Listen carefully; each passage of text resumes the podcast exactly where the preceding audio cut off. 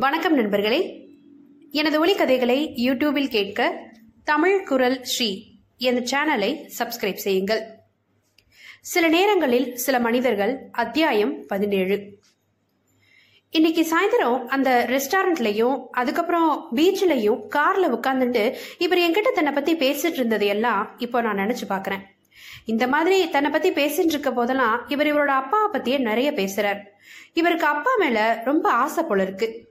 அப்பவெல்லாம் இவர் முகத்தை நான் உத்து பாக்குறேன் அவருக்கு கண் ரெண்டும் பல பழங்குறது அப்படியே அப்பா உருவத்தை நினைச்சுக்கிறார் போல இருக்கு சூழ்நிலையே மறந்துடுற மாதிரி இருக்கு. அப்ப இவர் சொல்றார் என் மதர் முகம் கூட எனக்கு தெரியாது. Then I was too young எங்க அம்மா செத்தப்புறம் எங்க அப்பா வேற கல்யாணம் செய்துக்கல. எனக்கோசரம் தான் செய்துக்கல. அப்படிதான் அவரே அடிக்கடி சொல்லிக்கின்னு இருப்பாரு. என் கையில சொன்னதில்ல. யாராவது அவர் கல்யாணத்தை பத்தி பேச்சு அதெல்லாம் என்னத்துக்குப்பா ராசா மாதிரி ஒரு பிள்ளைய பத்தி கொடுத்துட்டு போயிட்டா. ஏதோ அவ்வளவுதான் நமக்குன்னு இத்த பாத்துக்கின்னு காலம் தள்ள வேண்டியதுதான். இன்னொருத்திய போய் கட்டிக்கின்னு வந்து அவ்வளோ ரெண்டை பெத்து போட்டு அதுவும் இதுவும் எனக்காச்சா உனக்காச்சான்னு நின்றுக்கின்னு அதெல்லாம் இன்னத்துக்கு தொந்தரவுன்னு சொல்லுவாரு? இப்ப நினைச்சு பார்த்தா தான் புரியுது கேமில் எவ்வளவு பிரியா இருந்திருந்தா எனக்கோசரம் கல்யாணம் கூட செஞ்சுக்காம அவர் இருந்திருப்பாருன்னு. அப்படி ஒன்றும் அவருக்கு பெருசா படிப்பு கிடிப்பு கிடையாது. ஆனால் நல்ல பிஸ்னஸ் மைண்டு ஒரே வழியில் பார்த்தா அம்மா தொலைவு பிள்ளைங்க மேலே ஆசை வைக்கிறதுக்கு கூட சரியில்லைன்னு தோணுது. ஒன்று சொல்லட்டுமா? இப்போ நான் இப்படிலாம் கெட்டு போனதுக்கு அவரு தான் காரணம். எவ்வளோக்கு எவ்வளோ என் மேலே ஆசை வச்சுருந்தாரோ அந்த அளவுக்கு கடைசி காலத்தில் என்னாலேயே அவர் கஷ்டப்பட்டார். Oh how he curse me ஒரே சாபமாக விடுவார். அவரே அதை நினச்சிக்கின்னு அப்பால அழுவார். கர்ச்சிப்பை எடுத்து நெத்தியை துடைக்கிற மாதிரி அப்படியே கண்ணையும் தொடச்சுடுறார். நான் என்ன கேட்டேன்? எதுக்காக இதை பத்தி இவர் ஆரம்பிச்சாருன்னு நான் யோசிக்கிறேன். ஆமா சித்த முன்ன இவர் சொன்னாரே நான் செய்யற எந்த காரியத்துக்கும் நான் பொறுப்பேத்துக்க முடியாது. எனக்கு அவ்வளோ பலம் கிடையாது. அண்ட் நோ சோ ஸ்ட்ராங்னு இது ரொம்ப ஆபத்தான மனோபாவம்னு நான் இவர்கிட்டயே சொன்னேன். உங்க காரியத்துக்கு நீங்களே பொறுப்பேத்துக்கலனா அதனால மத்தவ மட்டும் இல்ல நீங்களே அதிகமா கஷ்டப்பட வேண்டியிருக்கும். எவ்வளவு பொறுப்பு இல்லாம இதை சொல்றேன் நீங்க? நான் சொல்றச்ச தப்பு பண்ண குழந்தை மாதிரி முகத்தை வச்சுண்டு என்னையே பாக்குறார். நான் இங்கிலீஷ்ல அவருக்கு நன்ன புரியணும்னு சொல்றேன். யூ ஆர் அன் அடல்ட் பெரியவாளுக்கும் குழந்தைக்கும் இருக்கிற அடிப்படை வித்தியாசம் இதுதான். குழந்தை ஒரு தப்பு செஞ்சுட்டா அந்த தப்புக்கு அது பொறுப்பாகாது. குழந்தைய பெத்தவர் தான் பொறுப்பு. ஆனா பெரியவா அப்படி இல்ல. அப்படி இருக்கக்கூடாது. ஏதோ சின்ன பையன் அம்மா கிட்ட பேசுற மாதிரி என்னோட காரியத்துக்கு நான் பொறுப்பேத்துக்க முடியாதுன்னு பேசுறலே. நான் சிரிச்சேன். அப்போதான் அவருக்கு அம்மாவை பற்றின ஞாபகம் வந்தது போல இருக்கு. பொழுது நன்னா இருட்டி போச்சு. எங்களை சுத்தி அங்கங்க வரிசை வரிசையா கார்கள் நிக்கிறது. அந்த கார்டன்ல இருக்கிற அலங்கார விளக்குகள் எல்லாம் அங்கங்க டிம்மா எரிஞ்சுட்டு இருக்கு. அந்த கார்கள் மேல விளக்குகளோட வெளிச்சம் விழுந்து பல பலன்னு ரிஃப்ளெக்ட் ஆறது. சில சமயங்கள்ல பளீர்னு ஹெட்லைட்டை போட்டுண்டு ஒரு கார் கண்ணை கூச வச்சுட்டு திரும்புறது. அப்போல்லாம் இவர் அந்த கார்காரனை திட்டுறார். இவர் வாயில கெட்ட வார்த்தைகள் ரொம்ப சாதாரணமா வருது. என்ன பேசுறோம்னு தெரியாமையே வர்றது போல இருக்கு. காதல விழுந்து யாராவது சண்டைக்கு வர போறாளேன்னு எனக்கு பயமா இருக்கு. சில சமயத்தை அவர் திட்டினதை நான் கவனிச்சு முகம் சொல்லிக்கிறத பார்த்துட்டு ஐம் சாரி அப்படின்னு என்கிட்ட மட்டும் ரொம்ப யோக்கியமா சொல்லிக்கிறார். அப்புறம் சித்த நாளை சிகரெட்டை பிடிச்சிட்டு பேசாம யோசிக்கிறார். அந்த யோசனை அப்படியே நீண்டு பெருமூச்சாகி அப்புறம் பேச்சா மாறி வருது இவர் ஆஸ்திரேலிய சாம்பலை தட்டிண்டு என்னை பார்க்காமலேயே இங்கிலீஷ்ல சொல்றார். நான் ரொம்ப துரதிருஷ்டக்காரன். ஆடம்பரமா வீடும் காரும் பணமும் இருந்தா போதுமா? அதனாலேயே நான் ரொம்ப துரதிருஷ்டசாலி ஆயிட்டேன் எங்கேயாவது உன்ன மாதிரி குடும்பத்துல பிறந்திருந்தா நான் எவ்வளவு நல்லா இருந்திருப்பேன். அந்த காலத்துல எங்க அப்பா நான் பள்ளிக்கூடம் போகும்போது தினம் செலவுக்கு பத்து ரூபாய் கொடுப்பார். அதுக்கு முன்னே எல்லா தினமும் ஒரு ரூபாய் தான் கொடுத்துட்டு இருந்தார். ஒரு நாள் அவருக்கு தெரியாம நான் காசை திருடிட்டேன். அது தெரிஞ்சப்புறம் தினம் எனக்கு பத்து ரூபா கொடுத்தாரு. எவ்வளவு வேணாலும் தரேன் ஆனா திருடாத திருட மாட்டேன்னு சத்தியம் பண்ணுன்னு என் கையில சத்தியம் வாங்கிட்டாரு.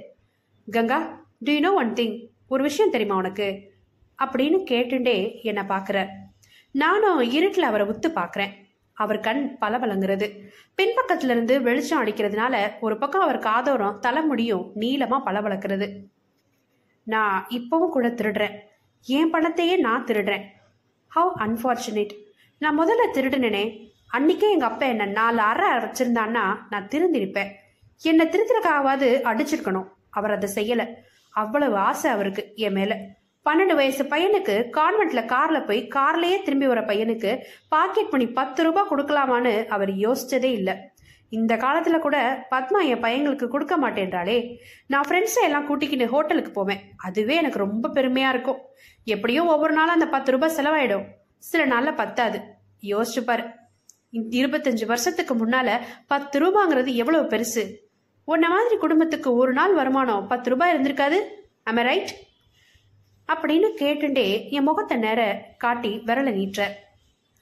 எஸ் யோ ரைட் அப்படின்னு சொல்றேன் அப்போ எங்க குடும்பம் இருந்ததை ஒரு நிமிஷம் நினைச்சு பாத்துக்கிறேன். இருபத்தஞ்சு வருஷத்துக்கு முன்னன்னா அப்பா இருந்திருப்பாலோ? அவருக்கு எண்பது ரூபா தான் சம்பளமாமே. அதுக்கப்புறம் கணேச வேலைக்கு போனானே. அப்போ கூட அவனுக்கு எழுபது ரூபா தான் சம்பளம். பதினேழு ரூபாய் அந்த வீட்டு வாடகை. அந்த வருமானத்துக்குள்ள குடும்பம் நடத்த அம்மா எவ்வளோ கஷ்டப்பட்டிருப்பா? பாவம். இவர் சொல்றார் அந்த பத்து ரூபாய் செலவழிக்காம செலவழிச்சது போக மீதியை நான் சேர்த்து வைக்கிறேனா? எங்க அப்பனுக்கு இப்படி ஒரு பெருமை. கணக்கு பிள்ளைகிட்ட பீத்திக்குவாரு. என்னையும் வேற கேட்பாரு ஏண்டா அப்படித்தானே? அப்படின்னு. நானும் வேற தலையாட்டி வைப்பேன். அப்புறம் அதுக்காக திருடுவேன். நூறு ரூபாய்க்கு இரநூறு ரூபாய்க்கு ஏதாவது சாமானை வாங்கிக்கிட்டு வருவேன். சேர்த்து வச்சு வாங்குறேன்னு எங்கள் அப்பா சந்தோஷப்பட்டுக்குவாரு. யாரையாவது வாழ்க்கையில் உருப்படாமல் குட்டிச்சவரை அடிக்கணுமா? கொஞ்ச நாளைக்கு அவன் கேட்கும் போதெல்லாம் பணத்தை கொடுத்துக்கிட்டே இருந்தால் போதும். நல்லா தாராளமாக அள்ளி அள்ளி கொடுக்கணும். செலவழிக்க செலவழிக்க கொடுக்கணும். அப்புறம் டக்குன்னு நிறுத்திடணும். உன் எனிமையை அழிக்கிறதுக்கு கூட இதை விட மோசமான ஆயுதம் கிடையாது. அப்படிதான் எங்க அப்பனே என்னை அழிச்சிட்டான். இவ்வளவு பேசுறாரே இவ்வளவு தெரிஞ்சு வச்சிருக்காரே ஆனா ஏன் இப்படி நடந்துக்கிறாருன்னு நானா யோசிக்கிறேன். நான் இப்படி யோசிக்கிறது அவருக்கு தெரிஞ்சிட்ட மாதிரி பதில் சொல்றார். இந்த அறிவெல்லாம் யோசனையெல்லாம் இப்பதானே வருது? அது கூட உன்ன மாதிரி நல்லவங்க முன்னாடி நிக்கிறப்போ மட்டும்தான் வருது. இப்ப கொஞ்ச நாளா உன்னை நினைச்சு நினைச்சு நான் அதிகமா வருத்தப்படுறேன். ஏதோ செய்யற காரியத்துக்கெல்லாம் பொறுப்பு ஏத்துக்கணும்னு சொல்றியே. உனக்கு நான் செஞ்ச காரியத்துக்கு எப்படி நான் பொறுப்பு ஏத்துக்கிறது? அதுக்கு ஒரு வழியும் இல்லையே.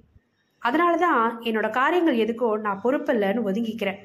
பொறுப்பு இல்லைன்னு நம்ம ஒதுங்கிடலாம். ஆனால் அந்த பாவம் நம்ம சும்மா விடுமான்னு இப்போ யோசிக்கிறேன். ஆனால் ஒன்று மனசறிஞ்சு செஞ்ச பாவம் இல்லை அது. என்ன மாதிரியே நீயும் அதை ஒரு விளையாட்டாக எடுத்துப்பேன்னு நினச்சேன். அப்படி நினச்சது எவ்வளோ தப்புன்னு நான் அன்னைக்கே தெரிஞ்சுக்கிட்டேன். சரி இவ்வளவு காலத்துக்கு அப்புறம் என்னால் நீ இப்படி ஆயிட்ட அப்புறம் உனக்கு நான் எந்த வழியில் உதவி ஐ மீன் அட்டோன்மெண்ட் செய்ய முடியும்? But I should do something இப்படியே உன்னே என்னை நினைச்சு எல்லாரும் பேசுறதுக்கு அதிகமா இடம் கொடுத்துட்டா? நீ எதுக்கு அதை வேணும்னு செய்யறன்னு எனக்கு புரியல. நீ அதுக்காக நிஜமாவே ஆசைப்பட்டா எனக்கு அது புரியும். என் மனசுக்கு நல்லா தெரியுது. அந்த மாதிரி இன்டென்ஷன்ஸ் என்ன எதுவும் உனக்கு இல்லைன்னு. அப்புறம் ஏன்? ஏன் இப்படி பேர் எடுக்கணும்? மஞ்சு மட்டும் அப்படி நினைக்க கூடாதுன்னு சொல்றியே. இப்போ நினைக்காம இருக்கலாம். நாளைக்கு அவளும் நினைக்கலாமே. எனக்கு ஒன்றும் இல்லை. எனக்கு தான் இதை பத்தியும் பொறுப்பு கிடையாதே. நான் ஓ நிலையில இருந்து பாக்குறேன். உன்னை எனக்கு புரிஞ்சுக்க முடியல. எங்களை சுற்றி இருந்த காரெல்லாம் ஒன்று ஒன்றா போயிடுத்து. தூரத்தில் அங்கே ஒன்று இங்கே ஒன்றா நிற்கிறது அந்த காக்கி சட்டம் பையன் வந்து ட்ரே எடுத்துடலாமா சார் அப்படின்னு கேட்குறான் இவர் சரின்னதும் ட்ரேயை கழட்டின்னு போகிறான் ரொம்ப நாள் இங்கே இருந்துட்டோம்னு தோன்றது எனக்கு. நானே இவர்கிட்ட சொல்கிறேன் வேற எங்கேயாவது போவோமே. இங்கேயே உட்காந்துட்டு போர் அடிக்கிறது. இவர் என்ன ஆச்சரியமாக பார்க்குறேன்